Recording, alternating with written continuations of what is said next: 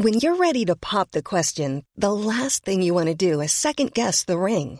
At Bluenile.com, you can design a one of a kind ring with the ease and convenience of shopping online. Choose your diamond and setting. When you find the one, you'll get it delivered right to your door. Go to Bluenile.com and use promo code LISTEN to get $50 off your purchase of $500 or more. That's code LISTEN at Bluenile.com for $50 off your purchase.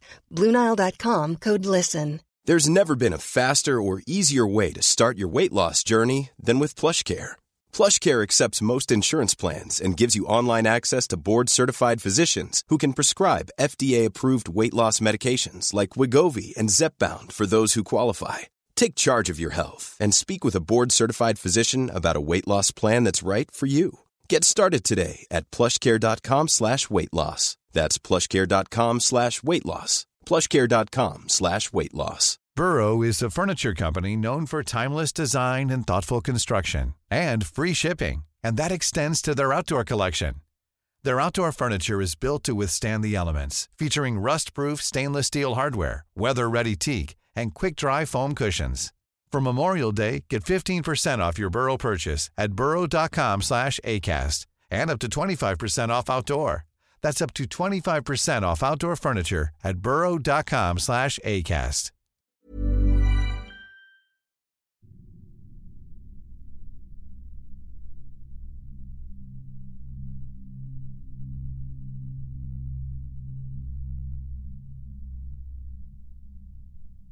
För att det kan inte brinna så som du säger på den tiden.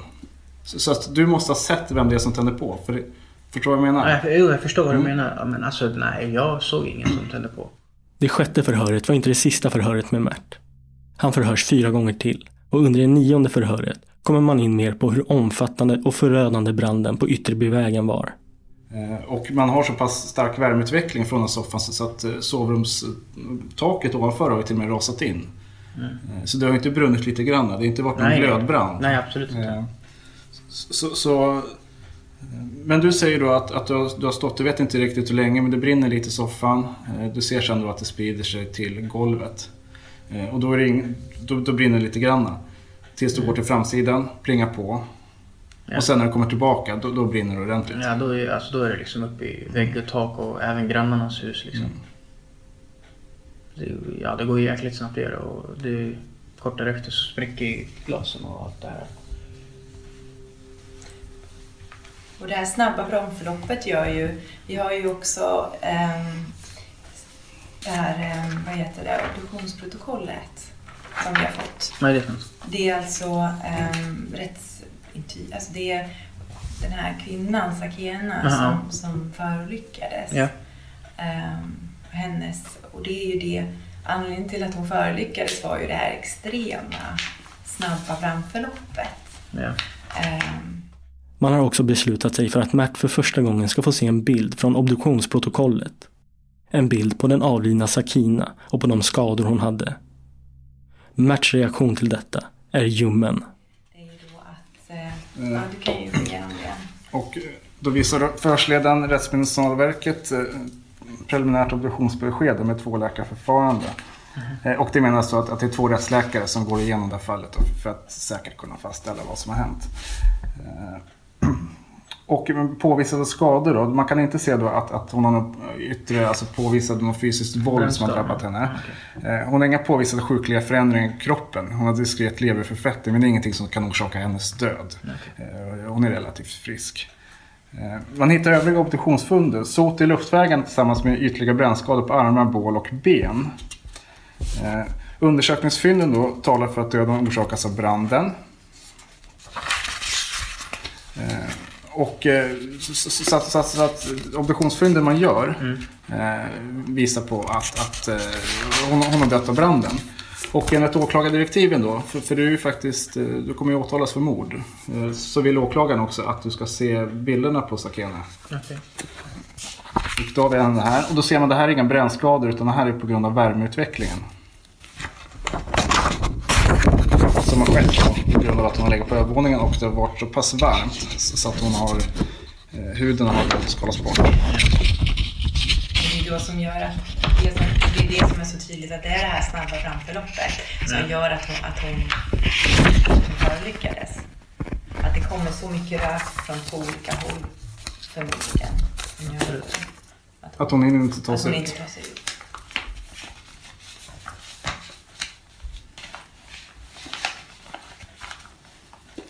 Mm. Är det någonting du vill Nej. prata om där? Och du, du berättade om det här skriket som du nu inte var riktigt säker på att det kom från. Ja. Ja, berätta om det. Vad var det som gjorde att du... Vid tidigare förhör så har det låtit i alla fall i mina öron som att det var ganska säkert på att det kom från... Ja, så jag var ju ganska säker på att det var hon som skrek. Alltså Mm. just då, där då. Men när jag tänker efter nu så vet jag att hon, han grannen kom ut och... Jag har ingen aning om det var hans fru som skrek men... Alltså det var väl antingen Sakina eller så var det väl grannens fru.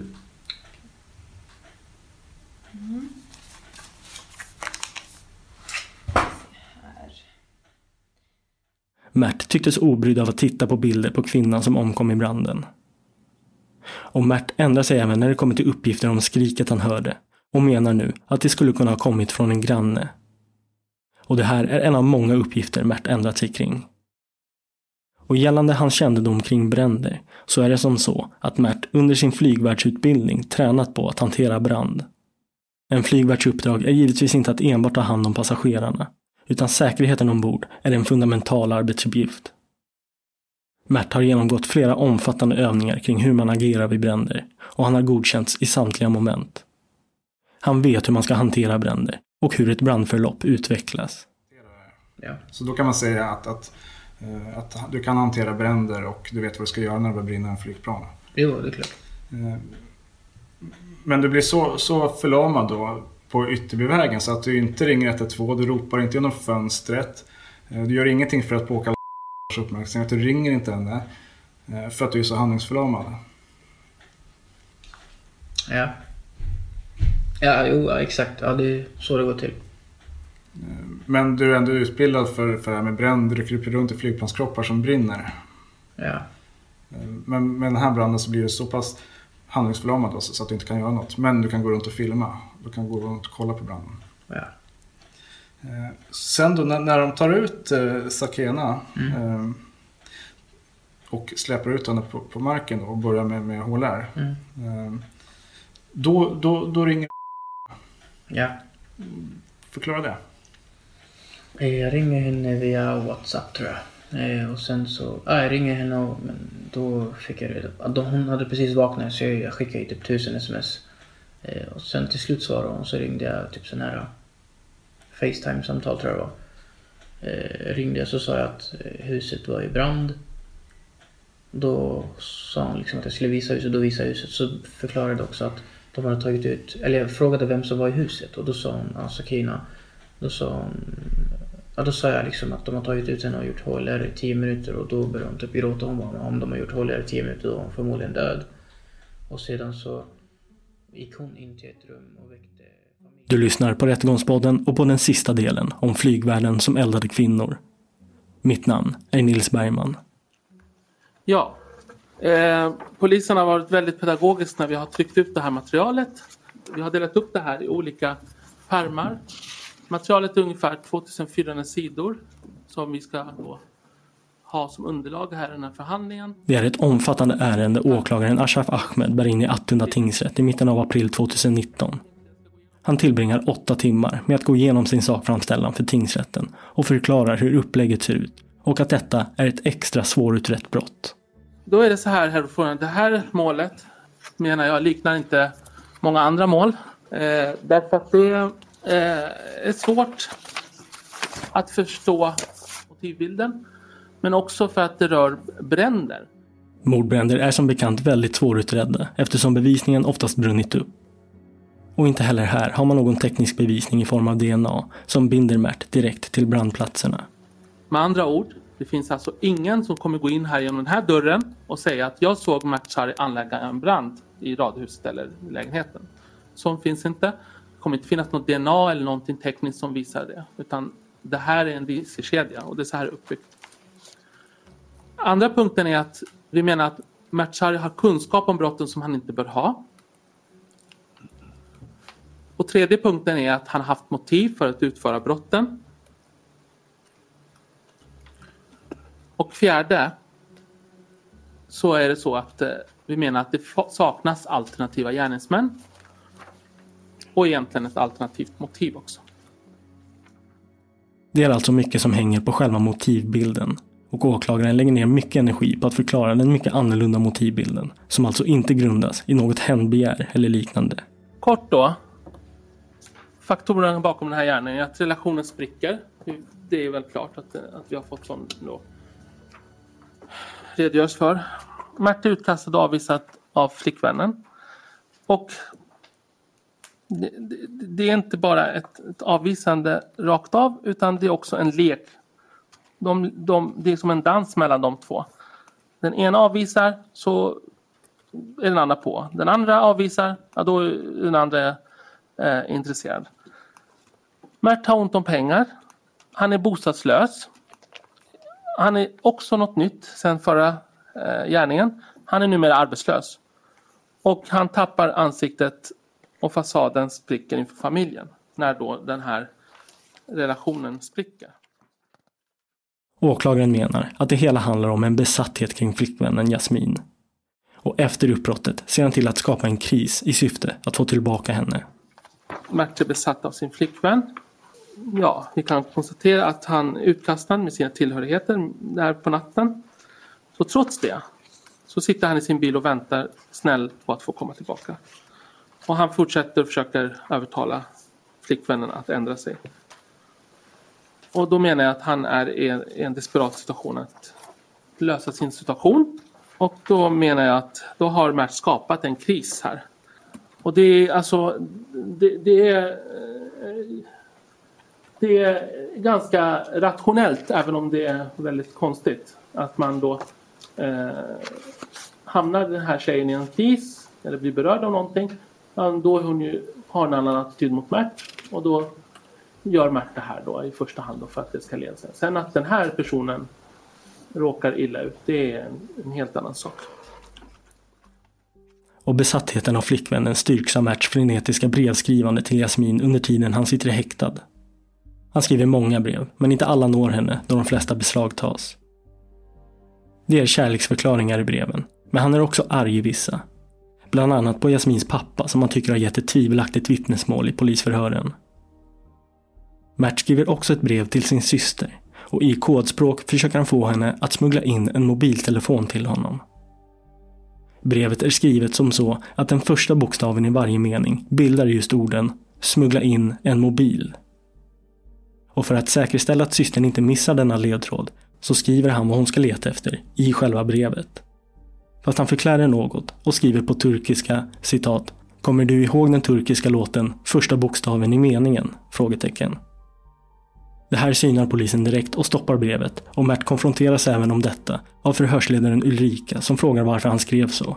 Och Mert säger att han bara ville ha en mobil i sin cell för tidsfördriv. Men i april inleds tingsrättsförhandlingarna och ordföranden och nämndemän får då lyssna igenom alla de vittnesmål som vi har lyssnat på. Flickvännen Jasmin frågas också ut om huruvida hon tror att Mert kan vara skyldig till det han anklagas för.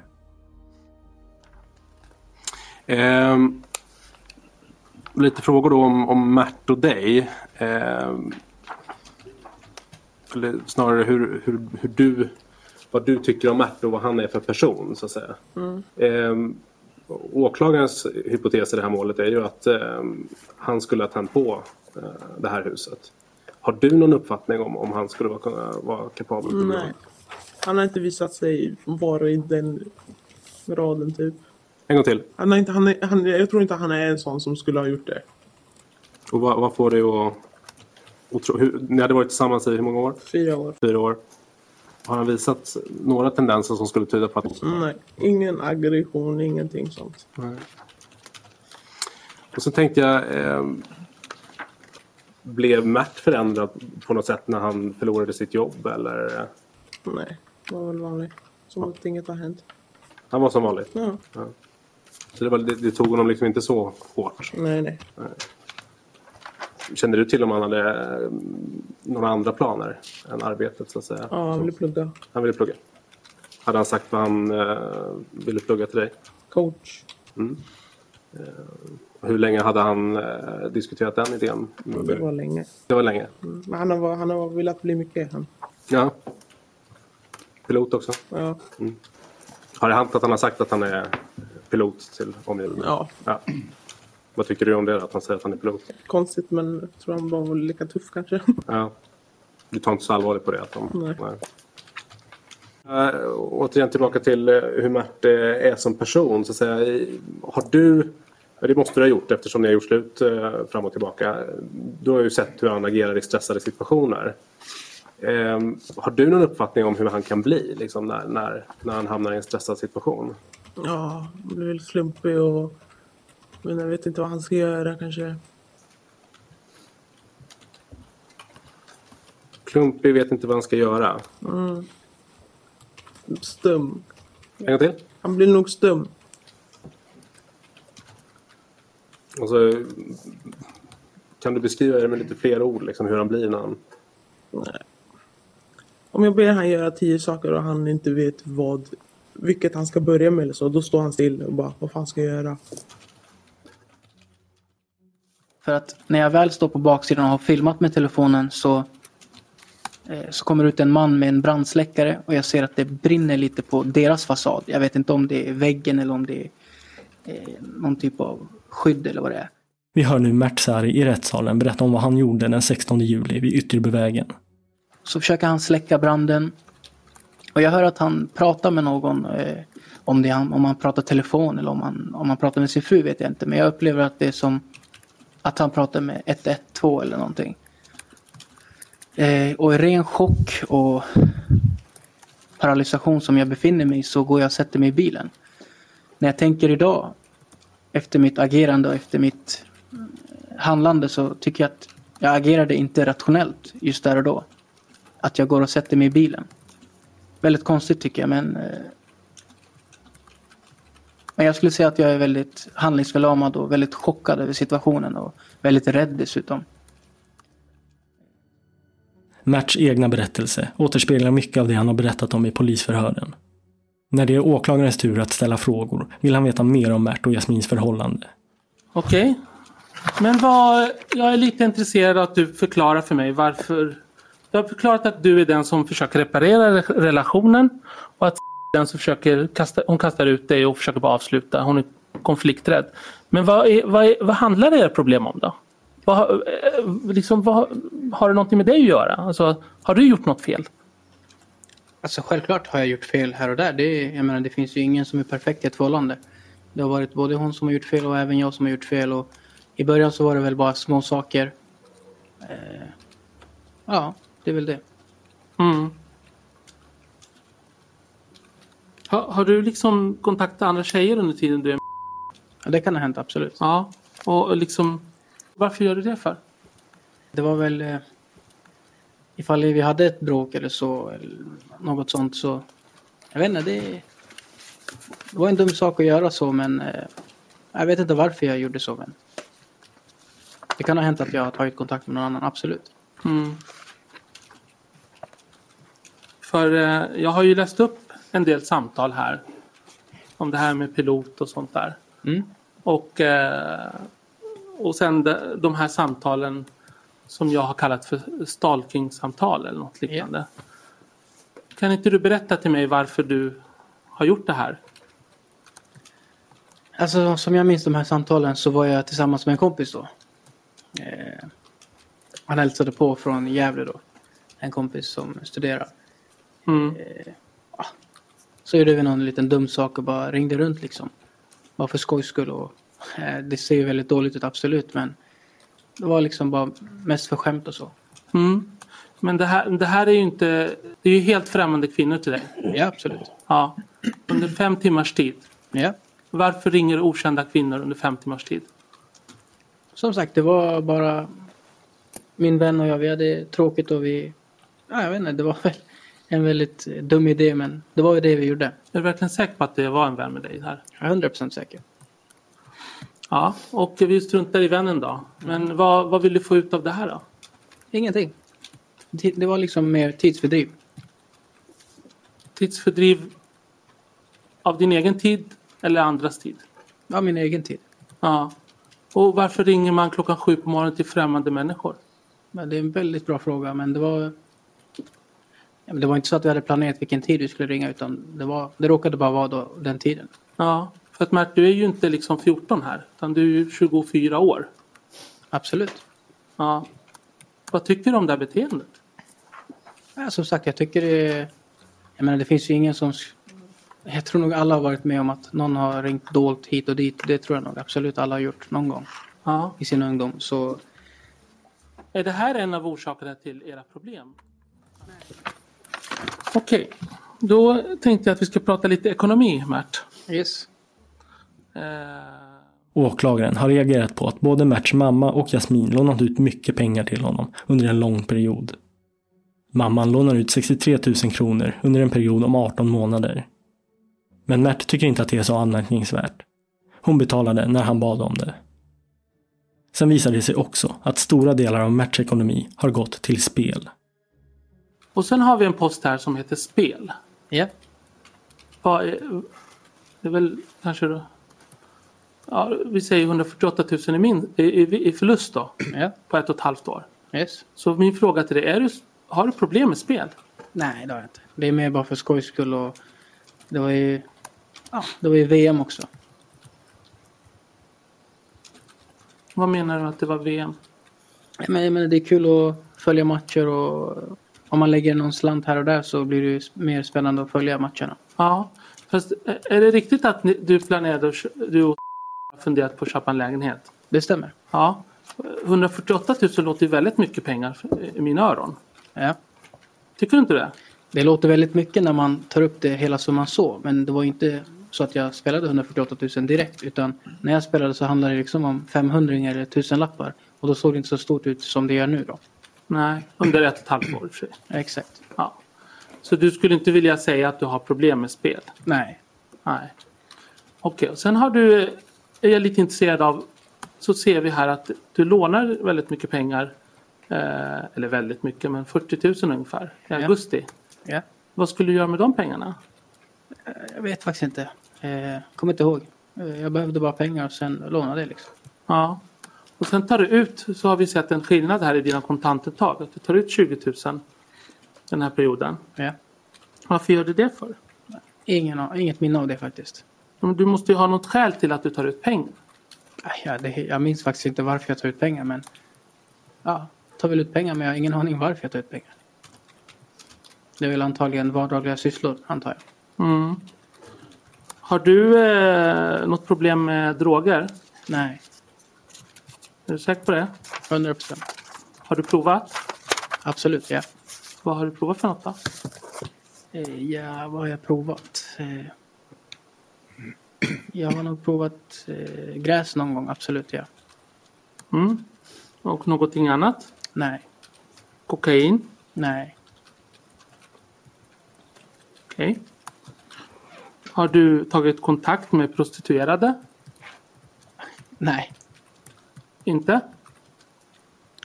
Säker på det? 100 procent säker.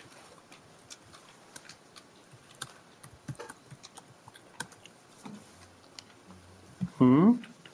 Okej. Då har vi gått igenom ekonomin. Det finns uppgifter i förundersökningen som tyder på att Mert köpt narkotika i anslutning till att brotten skett.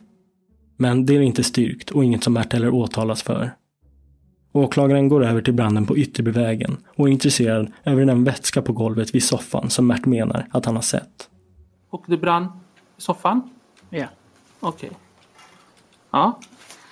Och vad, då är jag lite nyfiken på vad, vad drog du för slutsats av att det här skulle vara för något som ligger här? Som sagt, jag sa ju tidigare att det är vätska. Jag har ingen aning om vad det är för vätska. Det kan ju vara allt från bensin eller tändvätska eller alkohol. Jag har ingen aning vad det är för. Så jag har inga slutsatser om vad för vätska det handlar om. Nej. Men, men hur, när du såg det här och så såg du branden. Blev du inte rädd då? Ja, men det är klart att jag blir rädd. Ja. Och du trodde att din flickvän var här inne? Exakt. Ja. Varför, varför ringde du inte henne då? Jag vet inte, den, jag, vet inte den, jag var i så pass chock och i sån eh, paralysation så att jag, jag visste inte ens vad jag gjorde själv. Men vänta nu här. Alltså, du har precis berättat till oss här att som flygvärd så är man oerhört duktig på att man ska larma, man ska kunna, där kan man jag tror du sa by heart eller något där. Yes. Alltså på dina fem fingrar ska du kunna det här. Det stämmer. Ja. Hur kommer det sig då att du reagerar på det här sättet? Alltså som sagt, eh, de övningarna vi gjorde på CIA och det här, det går ju absolut inte att jämföra. För det, det är väldigt stora skillnader. Det är enorma kontraster. Eh, På CIA så har vi bränder som är på skämt och vi vet och vi, förbered, alltså vi är redan förberedda på att det här är liksom uppgjort. Och det här är en all, allvarlig situation och det här är på riktigt. Och sen hur jag agerar efter en riktig händelse, det är ingenting som jag vet innan förrän det händer. Mm. Det är skillnad på ett vardagsrum och ett flygplan. Det förstår jag. Ja. Men skillnaden är väl ändå att du ser att det brinner. Du går inte ens och väcker grannarna. Nej. Nej, du ringer inte. Nej. Du försöker inte ringa 112. Nej. Då har jag en rak fråga till dig. Absolut. Har du verkligen stått där ute och tittat på det här? Yes, det har jag. Är du säker på det? 100 procent. Det är inte så att du har tittat inifrån? Absolut inte. Jag menar att du har aldrig varit på den här altanen överhuvudtaget. Det är din åsikt, men min åsikt är att jag var utanför. Ja. Men då ska jag berätta varför jag tycker så. Så får du kommentera det. Självklart. Har du fått frågor om hur det ser ut möblerat på altanen? Det har jag fått. Ja. Har du kunnat berätta för oss hur det ser ut? Eh, I tidigare skede, nej, det har jag inte gjort. Jag har fått frågan, men eh, jag har inte kunnat beskriva så som, så, som det såg ut just då, nej. Nej. Du har ju berättat väldigt detaljerat om fönstret och du har berättat om krukor och du har gjort så här. Men är vi överens om att du inte har berättat till förhörsledarna på frågor hur den här altanen var möblerad? Det stämmer. Om det fanns möbler eller inte? Det stämmer. Ja. Och då ska jag visa dig ett foto här. På sidan 286. Du ser ju hur det ser ut där. Ja. Såg du inte det här när du var där? Mycket möjligt att jag har sett det, men att jag inte har minst det, det, det kan vara så. Har du verkligen varit på den här altanen? 100 procent. Och vad är anledningen till att du inte kunnat beskriva till oss då? Hur det ser ut här? Som sagt, det har varit väldigt, väldigt lång frihetsberövning om man säger så. Eh, och jag menar, som sagt, man är mänsklig och man minns inte allting. Så är det bara. Bilden åklagaren visar upp är en bild på hur baksidan såg ut innan det brann. Och familjen som bodde där hade just då en annorlunda möblering. Som åklagaren tycker att Mert borde komma ihåg. Men det har Mert aldrig nämnt eller lyckats beskriva i sina polisförhör. Åklagaren, som är övertygad om att Mert utfört bränderna för att kunna trösta sin flickvän och i förlängningen bli ihop med henne igen, frågar hur hon mådde under den här tiden. Nej, men det är klart hon var ju ledsen efter hennes kollegas bortgång och jag menar det är ingenting lätt. Och... Nej, det var väl tufft för henne absolut samtidigt som vi tjafsade och det var mycket som hände då. Mm. Så hon mådde väl inte bra. Nej, och du stöttade henne då under den här tiden? Ja, alltså, så gott jag kunde absolut. Och åklagaren vill också veta varför Mert beslutar sig för att åka till sjukhuset och träffa Sakina efter den här händelsen. Ja, det var ju mest för att eh, när jag pratade med i telefon och hon visste att det var Sakina det handlade om så vart hon ju väldigt, väldigt ledsen. Hon grät ju jättemycket och, eh, och då blev jag liksom tagen av situationen och jag ville ju åka till sjukhuset för att det var mest skull och det var ju liksom inget annat. Okej. Eh, och sen så åker du. Eh, och, och sen har du berättat om det här när du kommer dit. Du har inte sagt systerson. Nej, Nej. Eh, har du sagt att du är pilot? det har jag sagt. Vad har du gjort? Det har jag sagt. Okej. Och varför sa du det då Mert? Jag vet faktiskt inte varför jag sa det. Det var väl en dum sak att säga men ah, det var det jag sa i alla fall. För vi har ju hört dig tidigare om det här och då har du sagt nej på den frågan. Vill jag minnas. Ja. Är det riktigt? Att jag har sagt så? Nej, att du, när vi frågade dig om du har sagt pilot så har du sagt nej, jag har inte sagt pilot. Ja, det, det, det kan stämma ja. Ja, men varför säger du att du är pilot när du inte är det? Ja, som jag sa tidigare, jag menar det är... Man vill se bättre ut än vad man, vad man egentligen är. Är det, är det för att du vill få igenom din vilja här att få, få träffa henne snabbt och inte Nej, bara men vänta? jag tror inte en sån sak påverkar om man får se henne eller inte. Det tror jag inte. Har du lämnat felaktigt personnummer först till den här anhörigstödjaren? Det kan mycket möjligt varit att jag har sagt att jag inte, det är inte så att jag har varit, att det har varit liksom medvetet fel personnummer. Men jag kan mycket möjligt ha sagt fel och sedan så har jag rättat och sagt att detta är rätta eller riktiga personnumret. Mm. Okej. Okay. Ja, då lämnar vi det här. Och sen så är jag egentligen intresserad mest av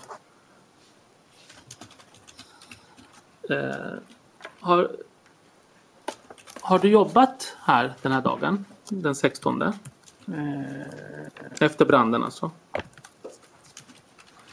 15 var Alicante, 16. Om jag minns rätt, om jag minns det helt rätt så kan jag ha flugit till London den dagen. Ja, du är helt rätt. Vi har ju gått igenom eh, din, eh, din, ditt schema. Eller hur? Yes. Här har vi det. Sista sidan. Där ser man att du flyger till London. Uh, ja, det är väl London Heathrow. står 22.30 är du tillbaka. Ja. Okej. Okay. Då lämnar vi fyra eller någonstans där.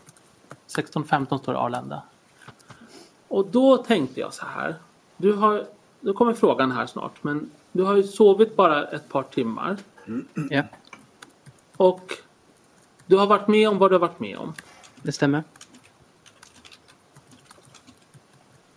Du känner inte liksom att du, du, det var inga problem för dig att gå och jobba här efter det här? Självklart var man ju tagen av eh, situationen och jag menar det rätta valet hade väl i så fall varit att jag skulle ha sjukanmält mig eller ringt och sagt att jag, äh, men tyvärr jag kan inte komma liksom idag. Jag har varit med om det här och det här. Eh, men jag vet inte, jag åkte till jobbet och jag åkte till jobbet ändå då. Mm. When you're ready to pop the question, the last thing you want to do is second guess the ring.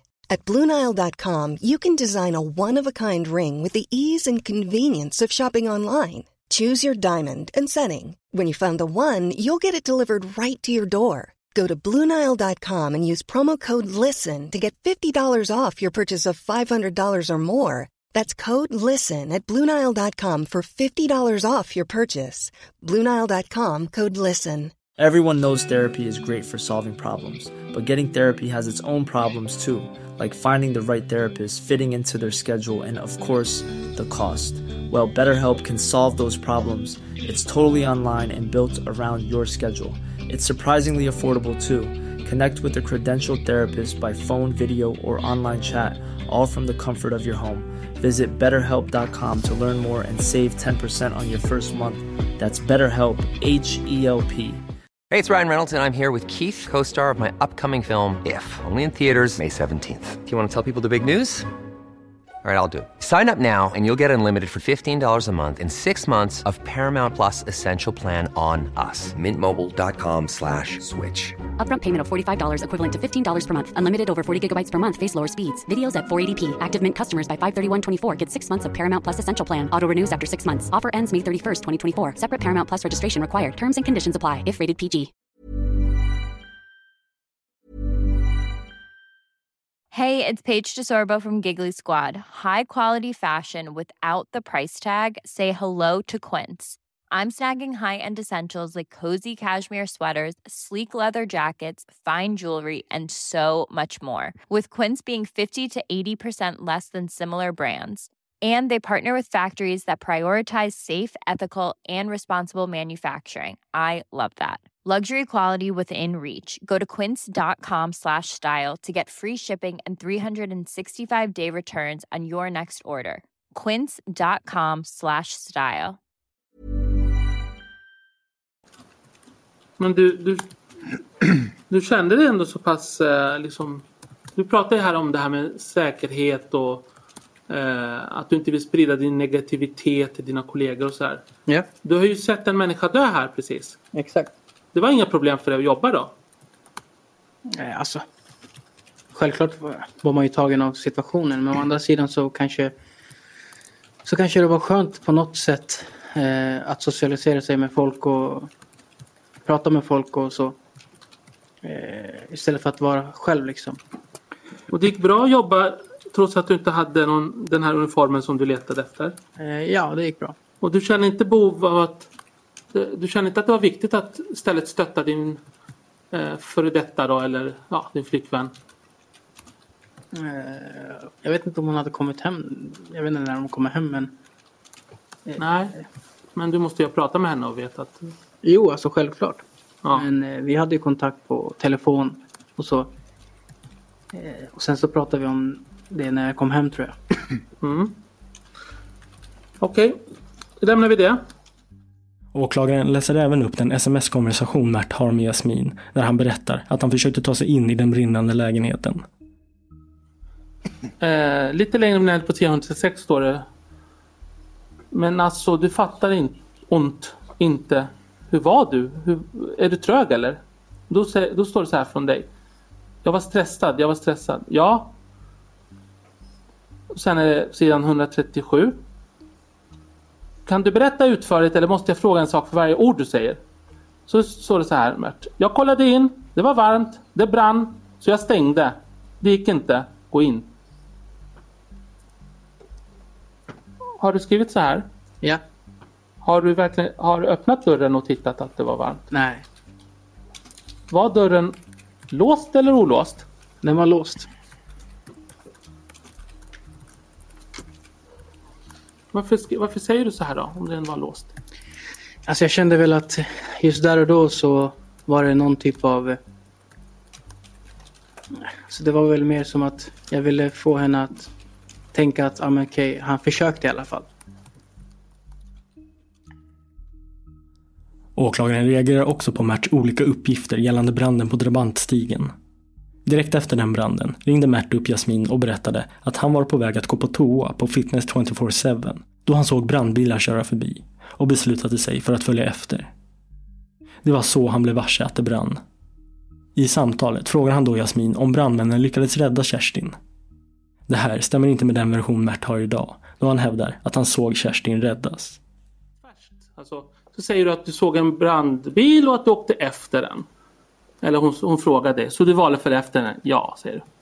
Så vad är det som är rätt? Har du sett en brandbil och åkt efter den? Eller har du sett det som hände på plats när du kommer till, till Drabantstigen? Alltså det stämmer att jag såg en brandbil, det gjorde jag ju.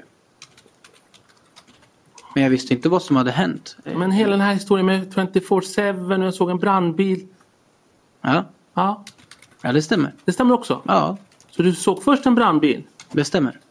Och hur visste du att den här brandbilen skulle till Drabantstigen? Ja, det visste jag inte. Utan jag såg ju bara att den åkte över den här bron mitt emot Fitness 24-7.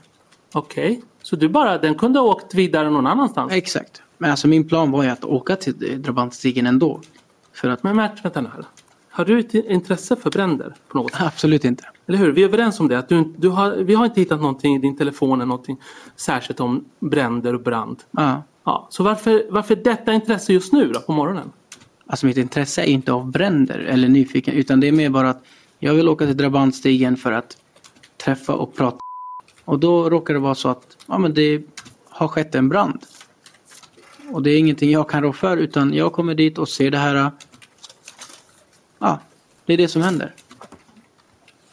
Ja. Sen säger du det här samtalet också. Det är alltså Det bör ju vara ett tag efter att du har kommit till plats va?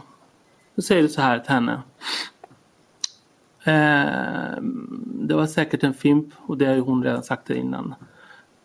Mm, säkert, hon är fan dement och hemma fortfarande. Men hon gick ut va? Hon gick ut va, står det här. Ja. Ja, de tog ut henne. Men det visste du väl redan? Ja, det visste jag. Varför frågar du det då? Nej, Jag vet inte, jag frågade. Spelar du bara att du inte vet här? Nej, det gör jag inte. Utan jag frågade bara henne. Jag vet inte varför men man var Du sa ju nyss att du såg henne bäras ut av brandkåren. Det stämmer. Så varför står du så här?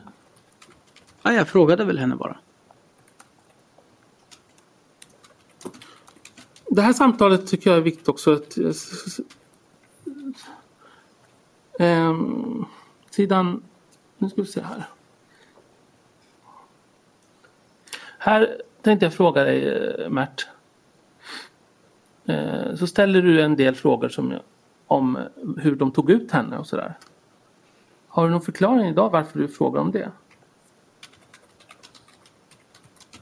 Nej, det har jag inte.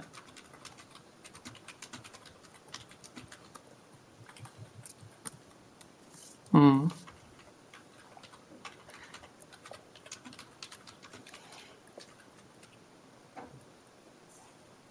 Och sen så står det så här i mitten av det här samtalet på sidan 207 då. Eh, också 0526. Gick det något larm eller någonting? Ja. Va, hur, varför ställer du den här frågan för? Nej, Det var en spontan tanke bara. Jag bara undrar för att om du nu vet att Kerstin inte... Du har ju varit och hjälpt henne ta ur det här larmet. Var det så? Ja, det stämmer. Var det därför du ställde den här frågan? Nej, absolut inte. Du visste att hennes larm inte funkade? Ja, det var ingen sån tanke. Det här, jag menar, den händelsen var ju ett år sedan. Så det var inte så att jag... Ja, du sa ett halvår nyss. Ja, ett halvår. Ett år. Han sa nog 6 till 12 månader tror jag han sa. Men, men Jaha, vi, vi förklara. Ja. Ett år då. Så det var ingenting med därför du frågade henne om larmet? Absolut inte, nej. Förhören med Mert i tingsrätten är många och långa och även rättens ordförande och nämndemän får ta del av alla uppgifter som Mert lämnar som helt enkelt inte kan stämma. Det ser ut som att åklagaren lyckas övertyga tingsrätten om att det är Mert och ingen annan som anlagt båda bränderna. Så är det bara en slump då? Alltså att... Jag förstår inte vad, vad det som var en Ja, slump. är det bara en slump att helt plötsligt är allt frid och fröjd igen? Från att du har haft jättestora problem med så är du jättelättad. Det är en slump bara. Och det är ingen slump att bränderna sker i anslutning till Jasmin och i samband med att de gjort slut med varandra. Det är det som är motivbilden, menar åklagaren. Slump, jag vet inte vad jag ska kalla det men... Eh, jag vet inte, jag kom ju in på utbildningen och sen om man väljer att kalla det för en slump vet jag inte men jag skulle väl säga att Absolut att det är ingen slump för jag, jag var ju med, väl medveten om att jag hade sökt en utbildning och att jag skulle få svar den dagen. Sen att vi bråkade och tjafsade, det kan ju mycket, det är ju en slump alltså. Att vi, det var inte så att vi hade planerat att vi skulle bråka just den dagen. Utan det hände ju liksom bara. Mm. Sen reser till Turkiet. Så jag har gått igenom chatt här. Vad, har du någon synpunkt på det här med eskorter som hon skriver om i chatten? Ja, jag tycker det är... Ja, jag tycker det är helt absurt att hon har skrivit det, ja absolut. Mm.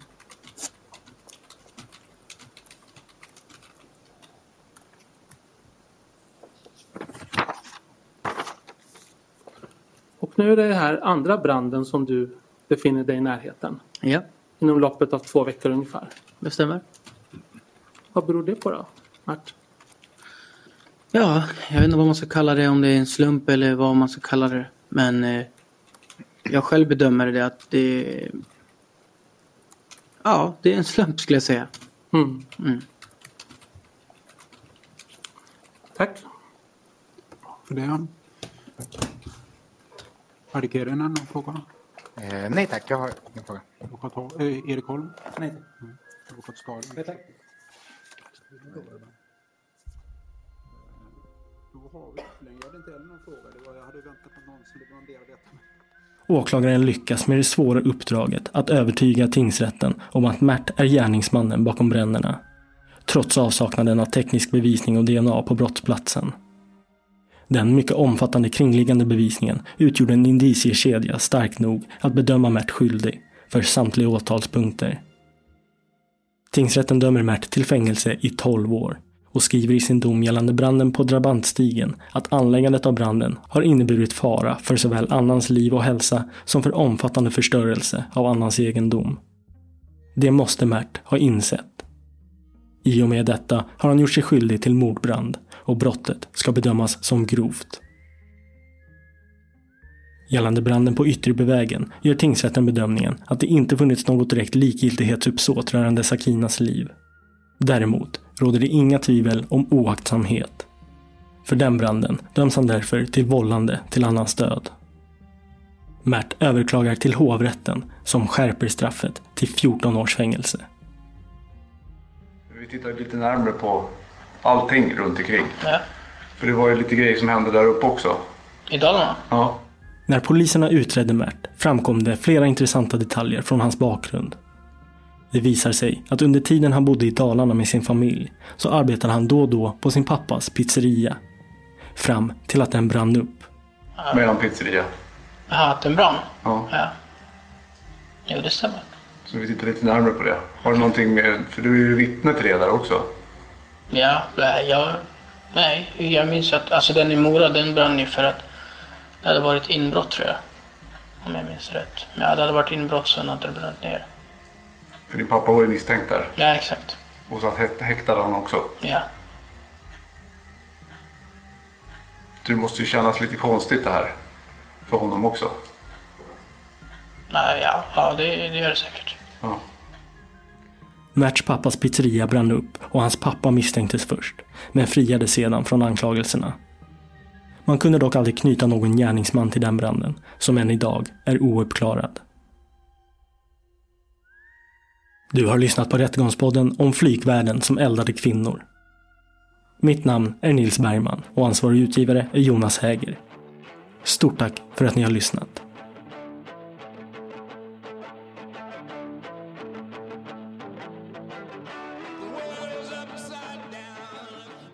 Hej! Du har ett nytt meddelande. Mottogs idag klockan 18 och 10. Hej Nils! Alltså, gud. I fucking love you. Jag måste bara säga det. Jag vill börja med att säga att du har en eh, jätteintressant podd. Alltså. Jag har följt den i många år. Jag tycker det är så spännande. Och jag vet inte hur många gånger jag har somnat till din röst. Och bara ta det som en komplimang.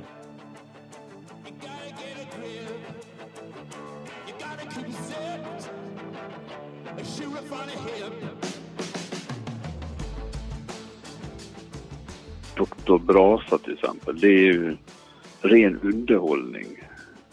Jag får lov att säga att vi brukar köra något avsnitt med har förfest ibland där. Och Fan och hans morsa brukar vi också ta fram här och lyssna på några strofer ur, så att säga. Jag är superglad för att jag hittade podden. Ha det bäst. Hej då! Tjena!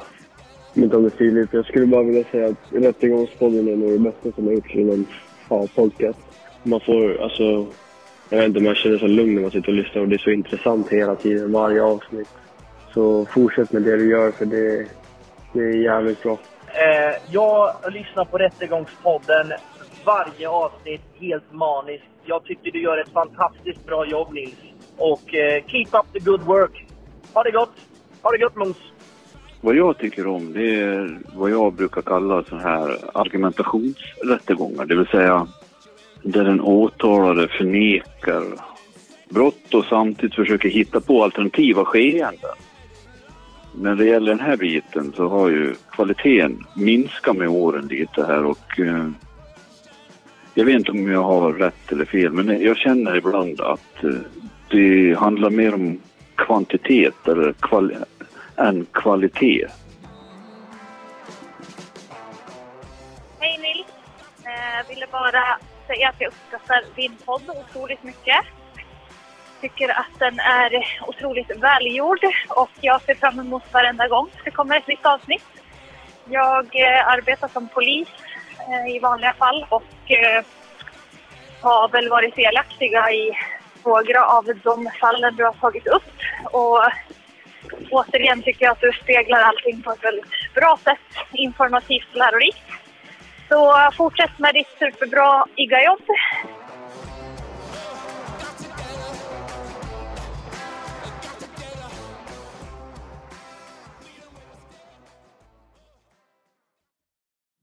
Rättegångspodden är en Tall Tale produktion. Ansvarig utgivare är Jonas Häger. Och Rättegångspodden görs i samarbete med Lexbase. Ange rabattkoden Rättegångspodden när du blir ny betalande medlem på lexbase.se och få tre kostnadsfria domar.